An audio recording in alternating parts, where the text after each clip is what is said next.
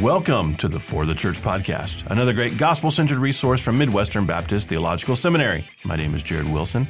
I'm an assistant professor of pastoral ministry and author in residence at Midwestern Seminary. And I'm here as always with my friend and my colleague and my co host, Ross Ferguson.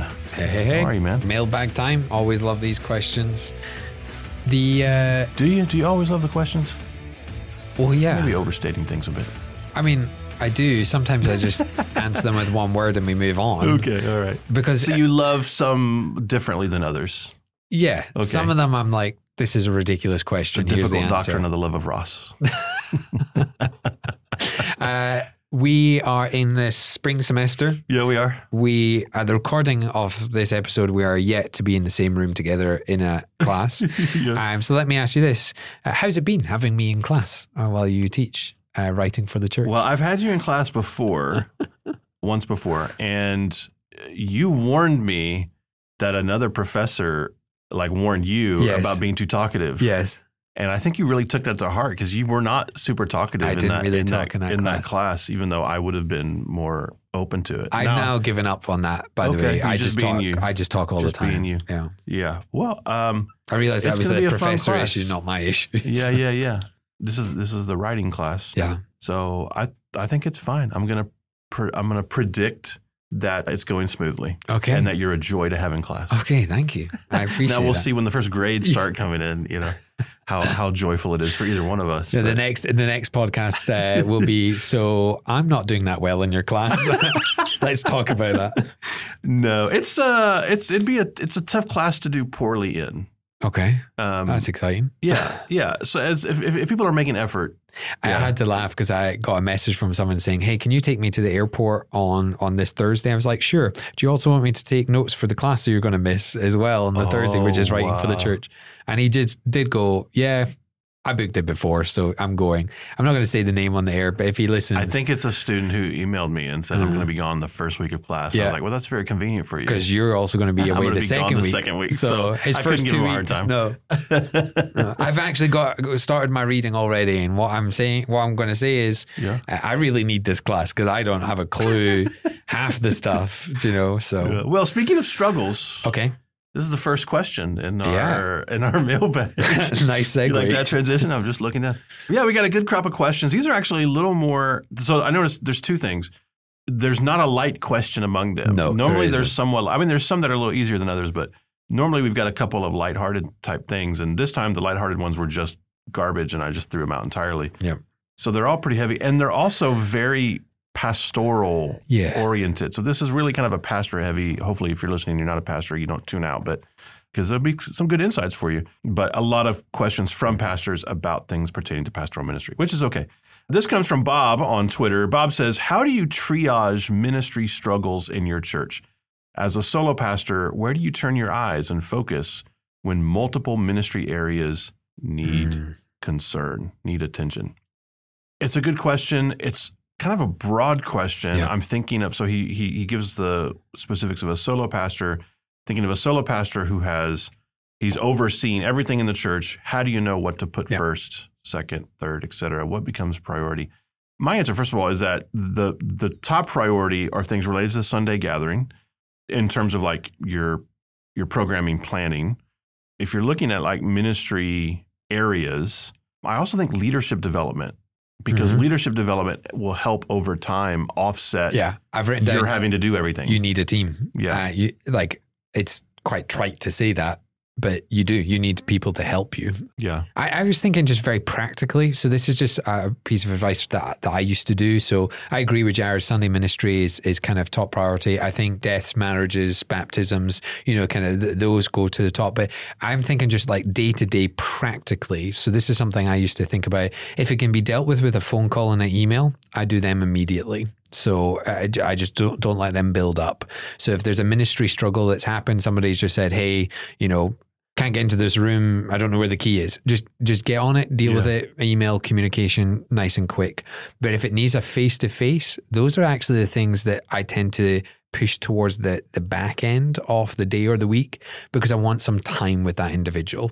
So if it's a quick ministry issue, just get on that and get on top of it quickly. I, I, I think it was Kevin DeYoung that wrote, "Stop making lists of emails you need to send. Just send the email, because the time you're wasting in making the list can be put towards actually doing the email. So if it's just emails, text calls, just get them done. If it's face to face and somebody actually needs some of your attention, start planning out and, and calendarize time for that. Second thing, dig below the surface of some of the more common issues. So if you're seeing it's a, a fairly common issue, you're getting complaints or issues with the kind of toddler group on the Wednesday or the, the midweek prayer meeting or something, dig behind why they, those issues keep coming up. Because what you might find is your quick fixes are actually plaguing you and you need a, a deeper resolve. So you're going to need to calendarize maybe a week to think, why do we keep having issues with, you know, this ministry? And what you might find is actually quick communication just really isn't cutting it. You're going to have to make a major change. Yeah. So I personally calendarized all of that. So I would even put in my calendar, you know, two hours a week of, I called it thinking time, which was I would literally just put down the ministries and, and, and I would just sit there for a couple hours and think, what's going on here? So I would calendarize personally everything. And that really helped me stay on top of things. Yeah, one one thing that can happen in the midst of you know triaging your your work week here as you prioritize the things that are necessary for pastoral ministry. So prayer, ministry of the word, Mm. pastoral care, everything below that, these certain ministry areas. And that's kind of kind of how I understood the question. Yeah. Maybe I'm misunderstanding the question, but I'm thinking of like programs that need oversight, Yeah. troubleshooting, demands on your time outside of the normal stuff. The way that you would triage those sometimes is the priorities will, will out either someone who can actually take that for you. Yeah. Someone comes to you, hey, we're really struggling in this area. Da, da, da, da. Like, well, do you need authority Yeah. person to actually take that? You know, Yeah. maybe I don't need to have, you know, my fingers in every single, Yeah. you know, and and the the problem itself kind of outs the solution Mhm. through someone who's acting as the as the reporter of it. But again, I think developing ministers like w- one book I'd re- recommend is uh, The Trellis and the Vine. I don't know if you've read that Yep. with Payne and Marshall, I think are the authors' names. And that book really rubbed me the wrong way first time I read it because Mhm. it essentially is telling you to prioritize more mature leaders. And I know this isn't always possible, and I don't think it's always preferable, but there's a logic to it because what it means is if you're pouring into those who are maturing or just sort of, it's weird to speak of it this way, but a little bit below you, I guess, on the you know spiritual maturity ladder, no one else can pour into them. Mhm. You- You're the one who's furthest along to be able to pour into people who are aspiring to leadership positions and those sorts of things. Those who are newer believers, someone further along than them can pour into them. Yeah. So prioritizing your time that way actually can be effective and help the church all receive the ministry that it needs to, rather Mhm. than you trying to do everything for Yep. everyone at every level. This is actually beneficial to the church. So I'd recommend that book as well, Mhm. Bob. I don't know if you've read that, but check out the trellis and and the vine, and hopefully that answer was helpful to you. This comes from Les on Facebook. Les asks thoughts on visitors, first impressions, and that's it. There's That's nothing it. specific about it. Yeah. Um, visitors are good. Yep. First visitors good. impressions should be good too. Yep. I remember uh, Thom Rainer talked about this uh, that first impressions are really important. If you get them wrong, Yeah. visitors tend not to come back to your church. And he said there's three things that people are welcomed in before they even step foot in the building. And that is the website or social media, the parking lot, and the front door. Okay. If they've had a bad first impression on any of those three, they're unlikely to return. And and you have a big uphill climb in the service to to to counteract those negatives. The thing is, though, we have to be really careful not to become attractional, and we're just trying to do everything to make every visitor feel happy. Yeah. At the same time, we shouldn't shoot ourselves in the foot over just silly things. So here's my very quick list of, of things you want to be thinking about when for our first impressions. Have your church door open when people arrive, so they're actually excited to realize the church is open, not dead closed building. Have greeters that actually greet, not just stand there.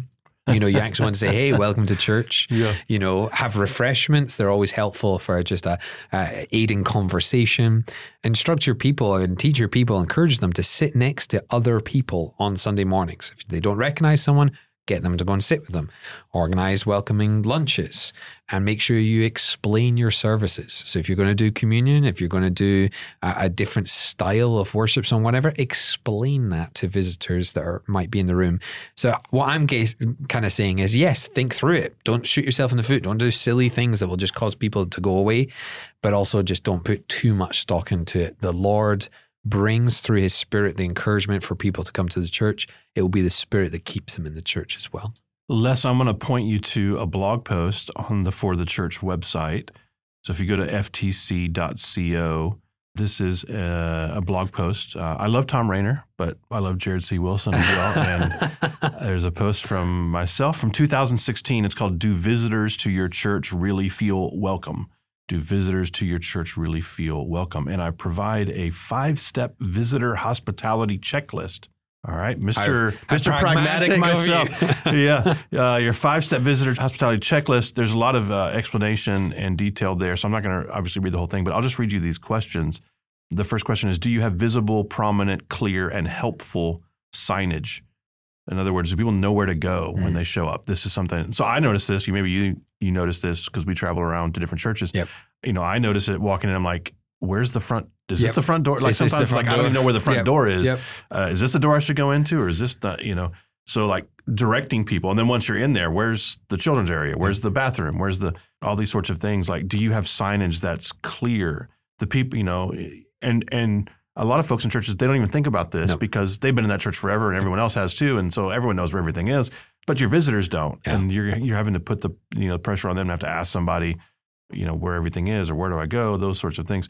So have clear prominent and helpful signage. I will tell you that one thing that I find unhelpful signage is directional signs that has like 20 things on them. So you're having yeah. to sort through like some index of yeah. maybe you don't need to have 20 things on every sign pointing with the different arrows, but just education area or Sunday school class area or something like that. So I know, oh, go yeah. to that area. And then as I'm walking down that, yeah. now there's something more detailed. Like to just be thinking through the process. And have the arrows pointing the right direction. Well, I'm, I'm not kidding you. I went to church in November the arrows were the wrong direction. Oh no! I'm like going down a line. Oh no, no, you oh, need to go the other way. Locations they, they said we changed location. Sign. We haven't changed our sign. I was like, yeah. come on. Uh, so, second question: Do you have greeters yeah. who are both welcoming and informed? Oh yes. So some churches struggle. They have the greeters who they just stand there. Maybe they open the door for you, but are they happy to see you? Who knows?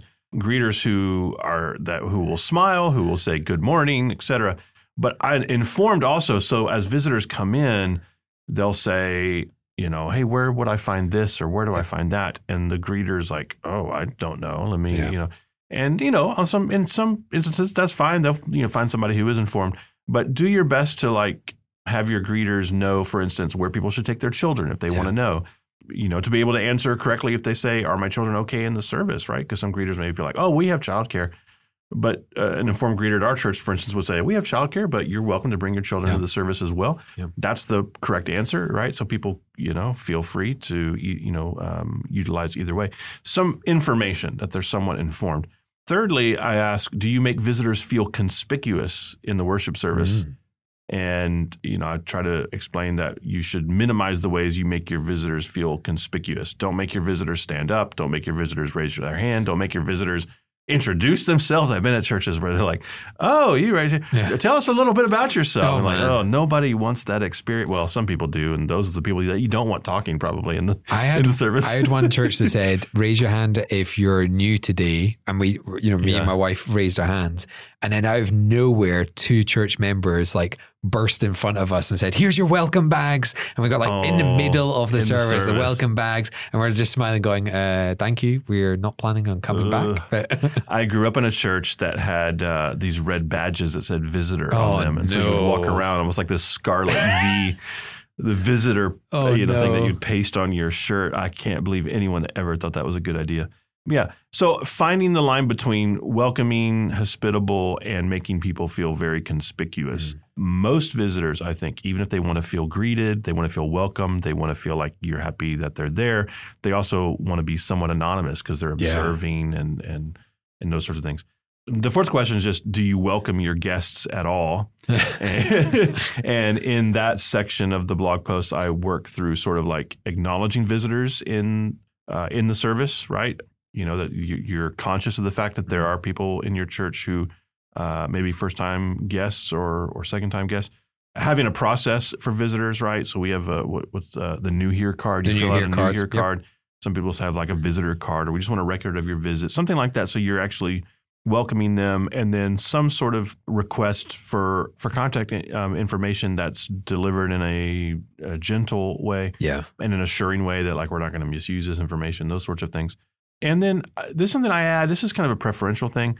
When I'm hosting the offering or introducing the offering, I like to make the request that guests not Yep. feel compelled to give. Some people they that's just it's no big deal, but others, especially people who maybe don't have church background or they're somewhat hesitant about church background, even just passing around an offering plate in their mind is like, oh, like you know, of course they're about the money or or they just feel conspicuous that they can't, they're not able to give. Yeah. Do I f- look weird if I don't put something in here or something? Being able to put them at ease and say, hey, this is for our members, regular attenders. Like, you don't need Yeah. to feel compelled to give. Just be our guest today. I've tried to make that a habit when I lead the offering time. And then uh, the fifth and final question is do you appropriately follow up with visitors? So, Yeah. is there an unpressured but still hospitable means of following up to say, thank you for your visit. If you'd like more information, can we connect you with a pastor?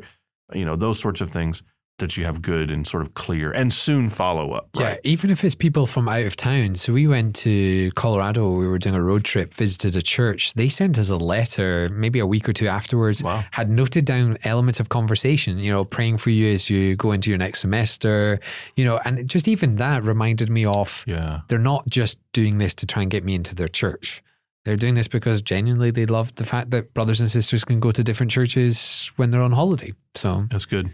Yeah. So if you want uh, a lot more information, you can go to Do Visitors to Your Church Really Feel Welcome? Again, that's on the For the Church website, ftc.co. Uh, and thank you, Les, for the question. This comes from Brad on Twitter. Brad says, Any thoughts on the importance of pastoral vision, say for a new year in the church? Understanding, of course, that Jesus is always the vision.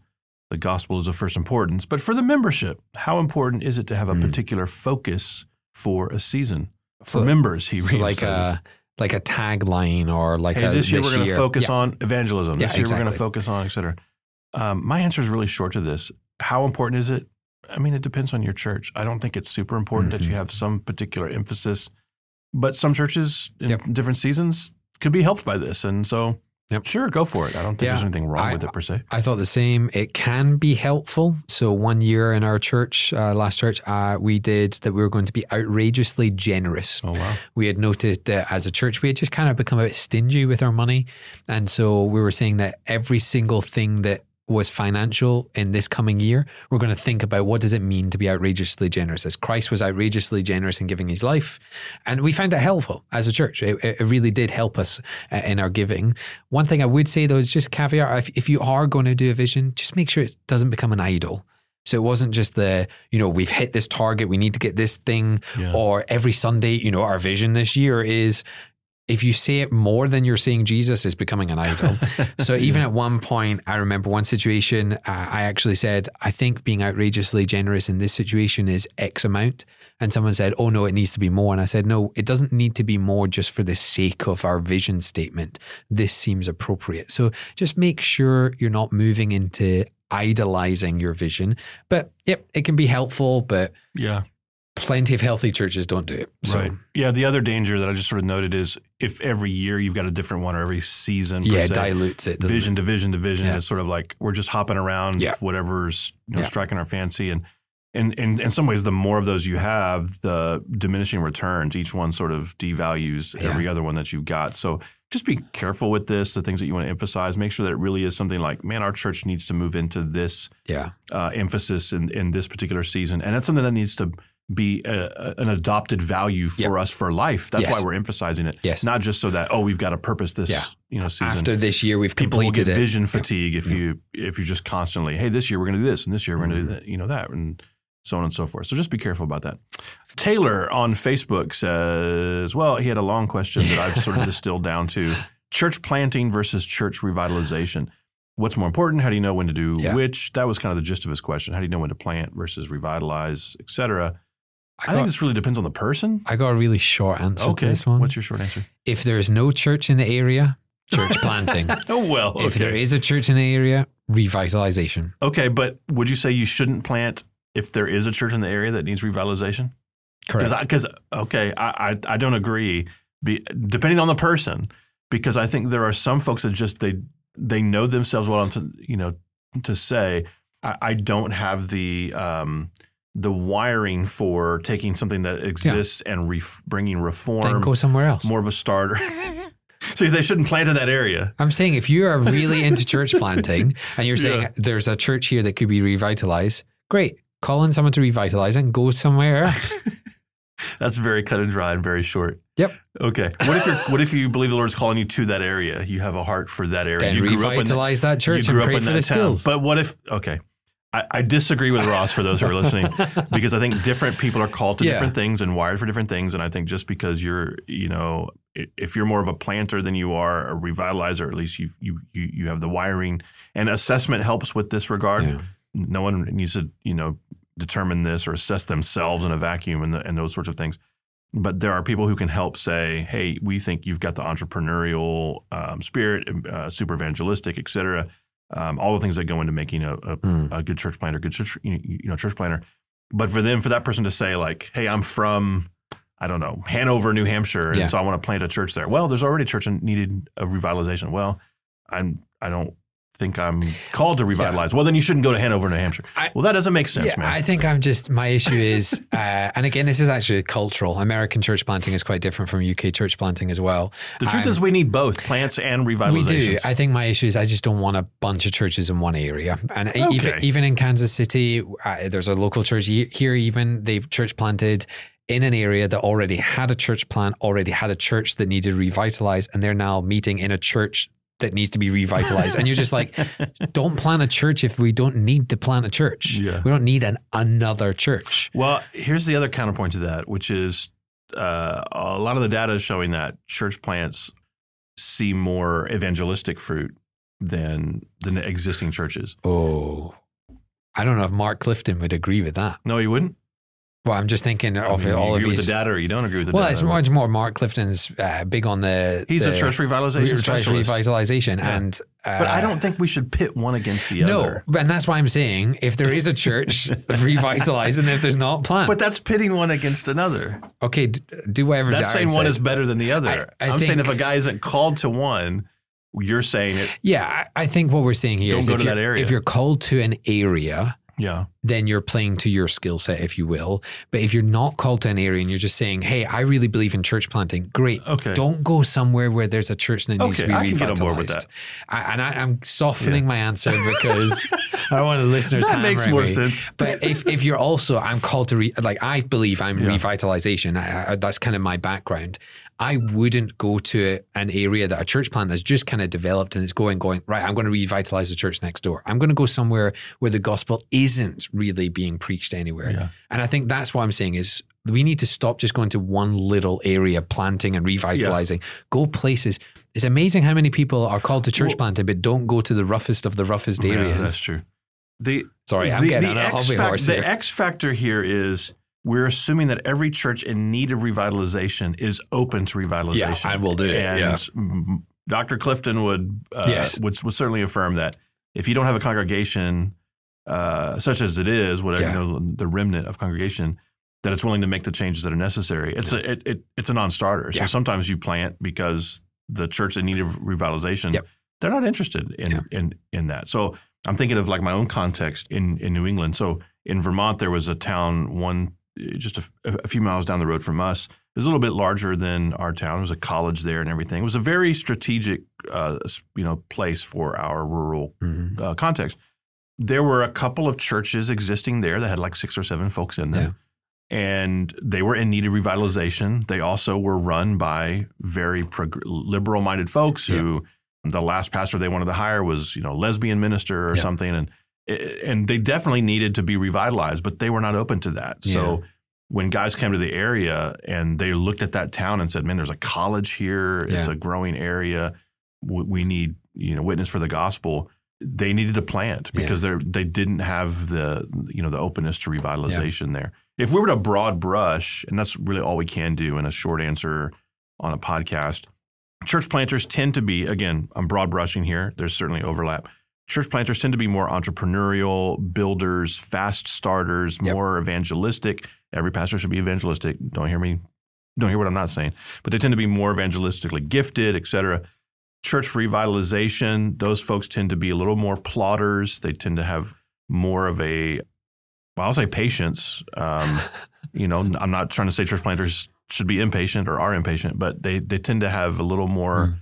longevity in terms of how long they'll let things take because church re- revitalization is a longer Yeah. work. It, it's it's not a fast, you know, moving thing. You're not building Yeah. something. You're trying to breathe life into something, or at least organize the place in such a way that the Holy Spirit is breathing new life into the thing. It it really is different wiring, Yeah. and some guys can do both, and some guys have done both. I'm laughing because In some ways, I've done both, but I I'm not a church. I've planted a church, but I don't think I have the wiring of, of, of No. a church planter. although what you just described as a church planter, I felt, oh, that sounds like me. And I Hmm. do revitalization. And what you what you described as revitalization, I was like, that's not me.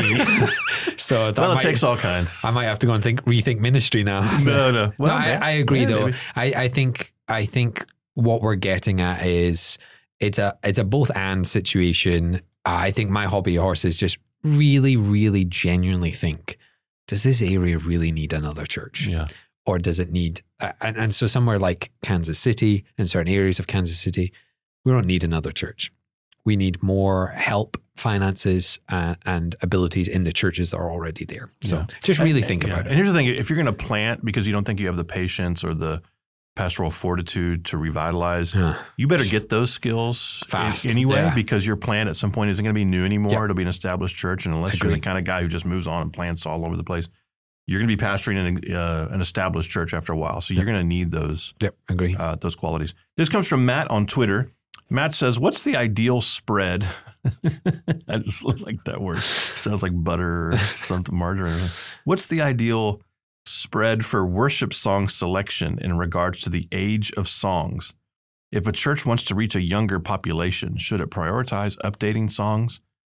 If so, how would a pastor shepherd well in this situation? I've got a short answer to this, which is I don't think the age of the song matters. I, I And I think it matters less so to younger people now than it used to. I, I I've literally read, this is what I've written Matt I, I don't care of the age of the song don't prioritize modern over older or older over modern it's not really a matter of consideration consider two things theology congregational ability to sing it is us that causes the younger generation a problem when we talk about age of songs Yeah, I do think like contextually. So I'll, I'll give it a. I mean, and this is a preference thing. I'll I'll um, I would rather a song, a good sort of like Christ centered worship song written in the last couple of years, Mm. or a good Christ centered worship song hymn written 200 years ago, than I would some of the worship stuff from like the late 80s and in the 90s. Yeah. which. I know I'm again. This is a preferential thing, I suppose. Some of it, assuming the theology is, is Yeah. good, some of it just the stuff that sounds dated to me Or is not the old hymns. The stuff, Yeah. the stuff that sounds It's dated to me like- are these sort of '90s praise band. graham kendrick type I, I era. don't know names, but Okay. yeah, stuff that like the praise team would do in the churches I was growing up. That feels dated Yeah. to me more than a hymn does, and uh, I I think younger people in churches now they don't have as big a hang up as, uh, uh, about this as some folks do. If this question is coming up among younger people, Yeah. it's likely younger people who in their student ministry are Yeah. hearing particularly kind of you know concert type Yeah. music and they don't like that it, that's not the case in the worship service you just need to be able to pastor well in terms of um yeah reaching generational unity that as as as ross said the chief considerations of a song are the, is the theology good is it singable Yeah. and I think there's some contextual things that matter, but they don't matter near as, as much as those Yeah. things. I think this is just a red herring issue. That uh, actually, what it boils down to is the, the stuff you hear on K-Love and different things like that will rarely transition into a church setting to be able to sing as a congregation. So, my question would just simply be if you have a younger population that you think are going to be reached by youthful young songs, to me, and I don't think this is Matt, I'm just saying I think this issue. it's just a nonsense issue. We're not going to reach young people by putting young songs in. That's not how you reach young people. It'd be also the same as the only way we can reach 70 year olds and, and above is to sing older hymns. It's just not true. Mm. It, it comes down to as you as a church family, you know, was it in Christ alone is like 30 years old or something like Yeah. that, 25 years, 30 years old, is deemed as a modern hymn. Well, to 18 year olds coming to church now, it was written before they were born. So Yeah. to them, it's old. I, I just think take the age thing completely out of it. We shouldn't even talk about it. Don't say, oh, we're going to sing an older hymn today. No, just don't don't even use that phraseology. Just say Yeah. these beautiful words written 200 years ago, yet still equivalent. You know, we just need to really think about what we're doing. But yeah, Matt, personally, this is a non-issue. Just it's always so jarring to me when I travel for different things, in particular like Mm. student ministry events. So I was recently speaking at a student conference, and yeah, they had the they had the you know they had the rockin' band, and Yep. the lights were down, or like the house lights were down. They had color lights, and they had Yeah. you know lighting design, and I don't think there was hazers, smoke, or anything, but it it was that vibe. And the songs they didn't, you know, half of them didn't really do. Yeah. They were weird. I was like, are we singing to Jesus? Or are we singing to a boyfriend or girlfriend? Yeah, I mean, yeah, it, was, it was that. It was the Yep. the very kind of cliched version of that. And it's always jarring to me. For some people, that's just normal. Like they don't walk into that and go, "This is weird," because this is what their Yep. their church is like and what their youth, you know, youth ministry is like, and it just doesn't. But to come out of like Liberty Baptist Church and w- walk into that and go, strange. "Oh, this is really weird," uh, you know. At our church, the lights are, on. You can Yeah. see everybody. Yeah. The the band is good and, and audible, but you, the, the, the, the you volume hear of the, the congregation. Yeah, yeah. You hear people singing. Yeah. And we there's no we do newer songs, we do old songs, including old hymns. Yeah. Old old hymns. And there it's not like we're Yeah. ninety percent eighty year old people, you Yeah. know. Um, there's a lot of young people at our Yeah. church. So I think you're right. This assumption that you need Yeah. new songs to reach younger people is kind of a, and actually, often you will do a detriment to the attraction of new, new people. So I know of a church where they only really sing modern songs. I would say they're probably 60% older people.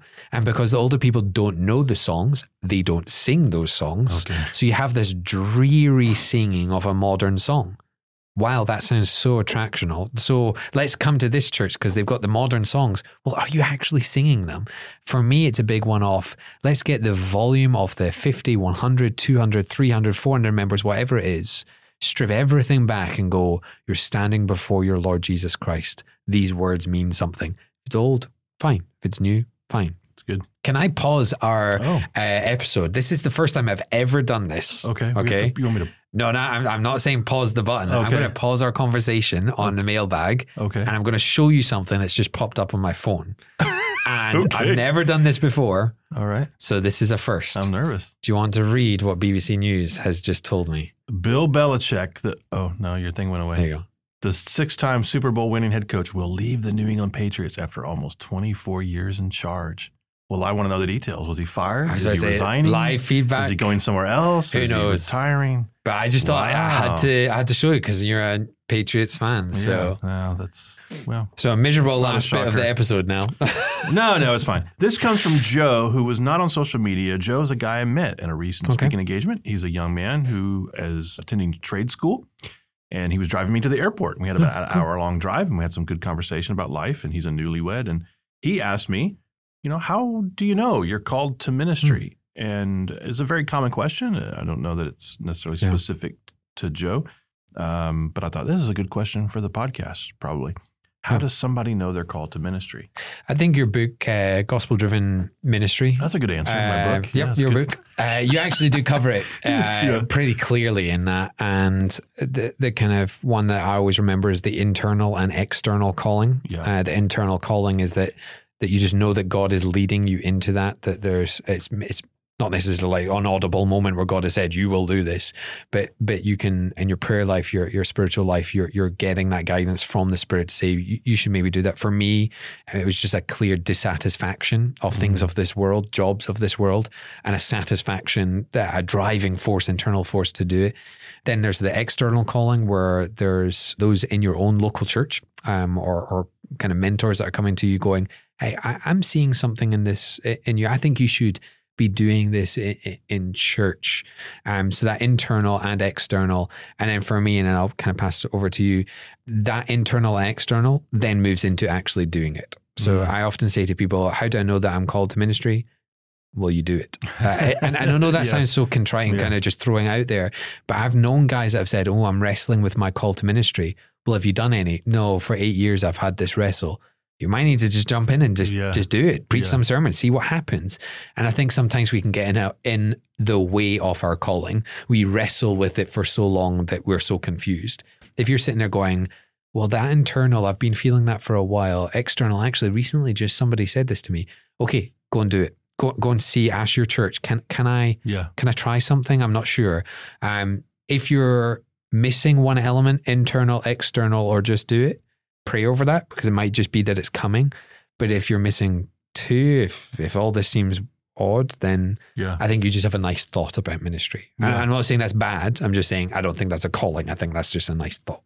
Yeah, I agree. the The internal call is is an important aspiration, and it doesn't have, to, like you said, it doesn't have to be some kind of super, you know, supernatural, divine. The heavenly light shone down, and this was the call to ministry.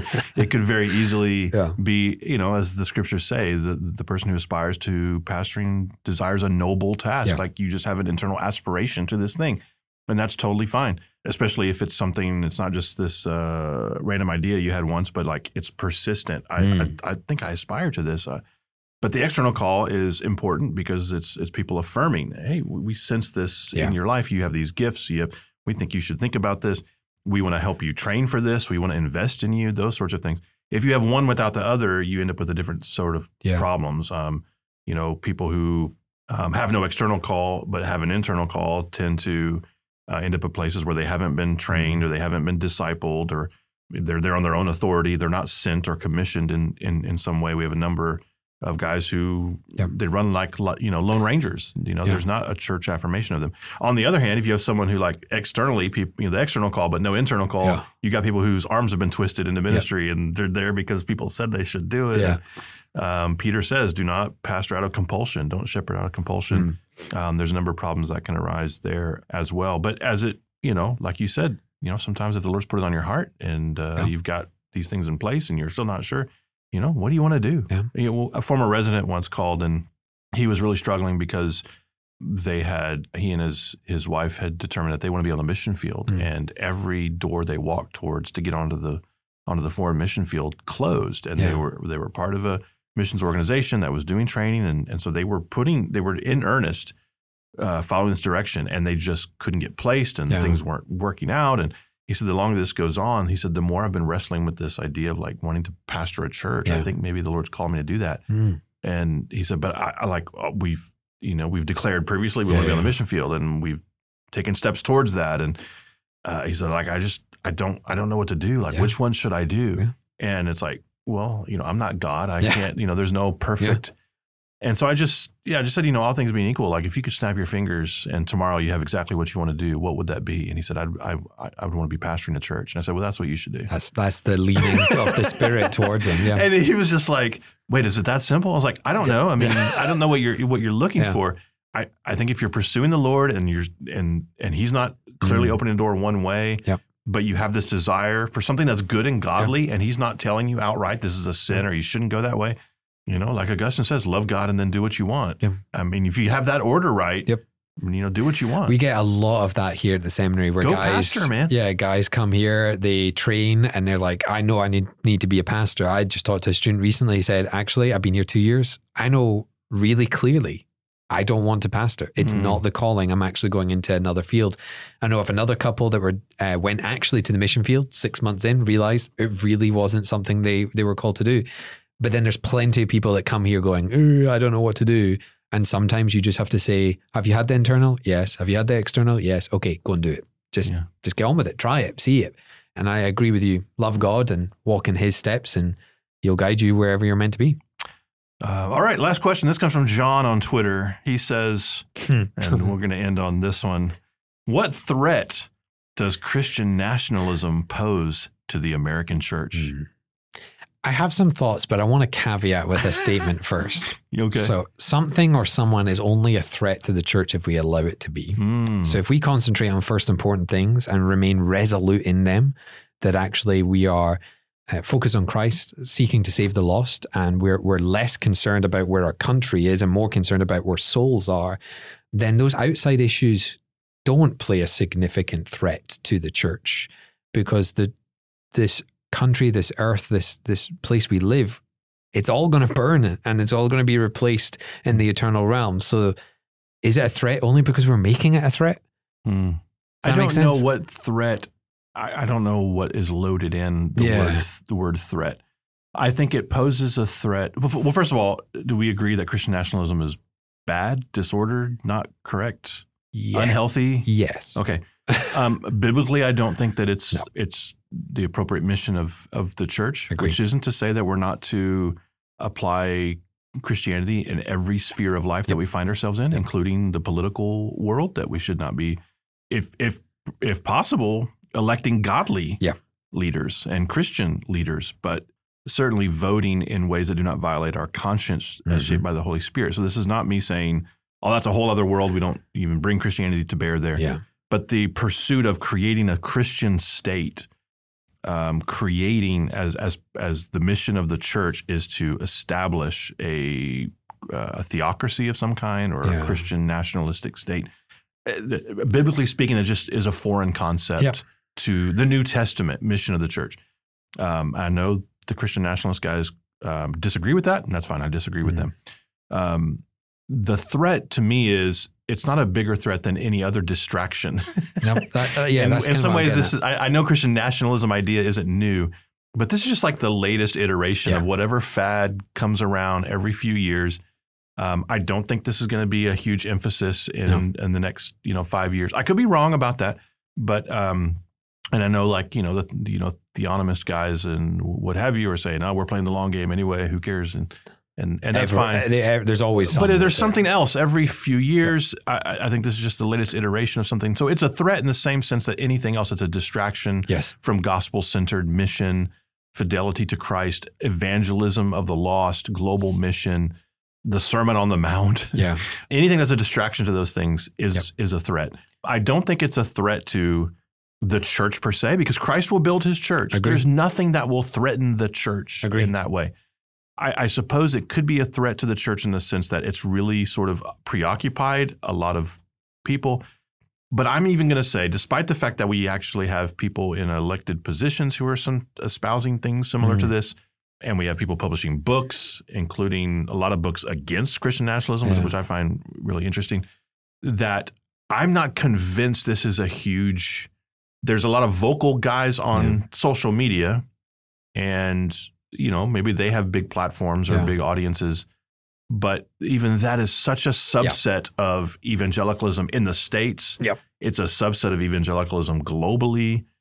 It's like one splinter of one fracture. Yep. And maybe I'm deluding myself in saying that, but I don't think that I am. So I don't think Yeah, it's a I, just as you were talking, I think the only threat that I can think of that is rising with this, maybe not necessarily attached to Christian nationalism, but just really any distraction, is that the world can easily paint Christianity under those things. So I was just thinking Yeah, about okay. that when we try to enforce a kind of political agenda or, or, or really any agenda that is not first importance things, we tend to loosen Christian character. So we'll fight, we'll get angry, we'll, we'll push hard, we march, we demand.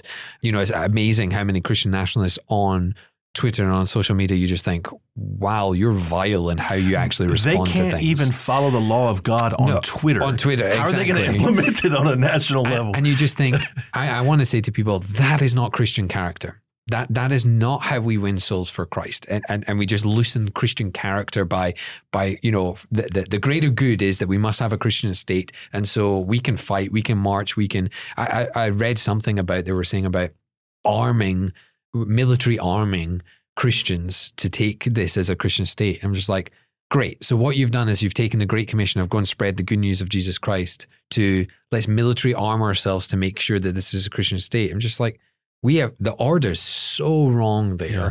Now, if America became a Christian state, because we have done our role and the Great Commission has spread to the point where 80% of this country is Christian, truly gospel centered, I would still not make it a Christian state because I would still be saying, there's the whole world to go and reach. Let's go.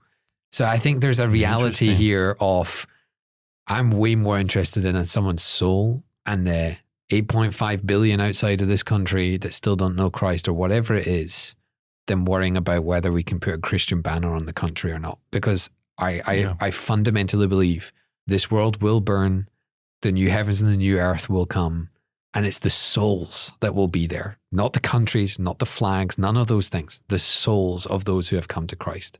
So I, I'm just going to go full in on that, the Great Commission. And I'm just going to say this is only a threat if we let it become a threat. Yeah, I mean, it's quite kind of forceful. I didn't mean it to be that forceful. Well, acknowledging that there are people who, you know, subscribe to postmillennial yeah. listed eschatology, who would be theonomists of some kind, and maybe they're sympathetic to the, mm. uh, the Christian nationalism idea. Uh, it, acknowledging that there's some people in that category who are good, godly, sincere people. Yeah. They hold this view. Okay, acknowledging that that exists you have like the most vocal proponents, at least that I've seen, the most vocal proponents who do not appear to be able to even exemplify the the yep. law of God with their speech and with yeah. the way they you know they sit in the seat of scoffers and yeah. And then the people that they assign their political aspirations to in the in the yeah. um, in the world of governance tend to not be Christians themselves, yes. or if they are, tend to every week be there's a new there's a new sexual scandal and the ones who are carrying the banner for them politically yeah. are, are, a bunch of immoral, you know, degenerate, you know, folks. So even the likelihood of establishing this Christian state, the way they're going about it, it doesn't yep. seem like it would even be possible. So, on, in that sense, I, I don't see the threat, except yeah. that if you're a local pastor, maybe you're seeing an influence in your congregation, and it's a threat for the hearts and minds, uh, as any idolatry mm-hmm. would be. And so I don't know that it's any more pronounced a threat than any other idol. Yeah.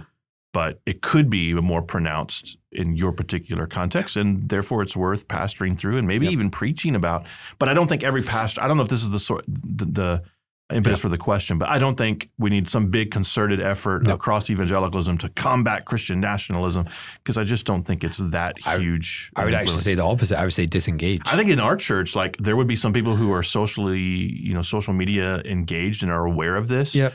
But I think the vast majority in our church would be like, Chris, what? Yeah. Nash, what is that? Don't don't retweet things. Don't comment on things. Yeah. Uh, it's just a distract. Don't get in fights. They're so into it that nothing you say is going to change it. Just yeah. I, am a big believer in it becomes a distraction when you get involved. I, just disengage. I, am not up on the latest Christian nationalist view because, frankly, if I'm blunt enough, I don't really care. Uh, you know, I've, I've, got I've got the task set before me. Go and reach. Mm. Go and preach. Go and share the gospel. That that my task is there. I mean, a lot of ministry leaders, I think, would be more healthy if they plowed their own field yeah. and stopped worrying about that's the polite way of saying media. what I just said. you mind your own business, handle your affairs. Yeah, yeah. There's some biblical words about yeah, that too. Absolutely. All right. If you enjoy the podcast, dear listener, give us a good review on Apple Podcast, Spotify, wherever you listen to your favorite podcast. If you didn't like our answer about Christian nationalism, well, pray about it. Pray on it. Maybe the Lord will change your heart. Mm-hmm. until next time, may Jesus, above all things, mm-hmm. be big in your church. You've been listening to the For the Church podcast, hosted by Jared Wilson, found online at ftc.co. This resource is brought to you by Midwestern Baptist Theological Seminary in Kansas City, Missouri, where we train leaders for the church.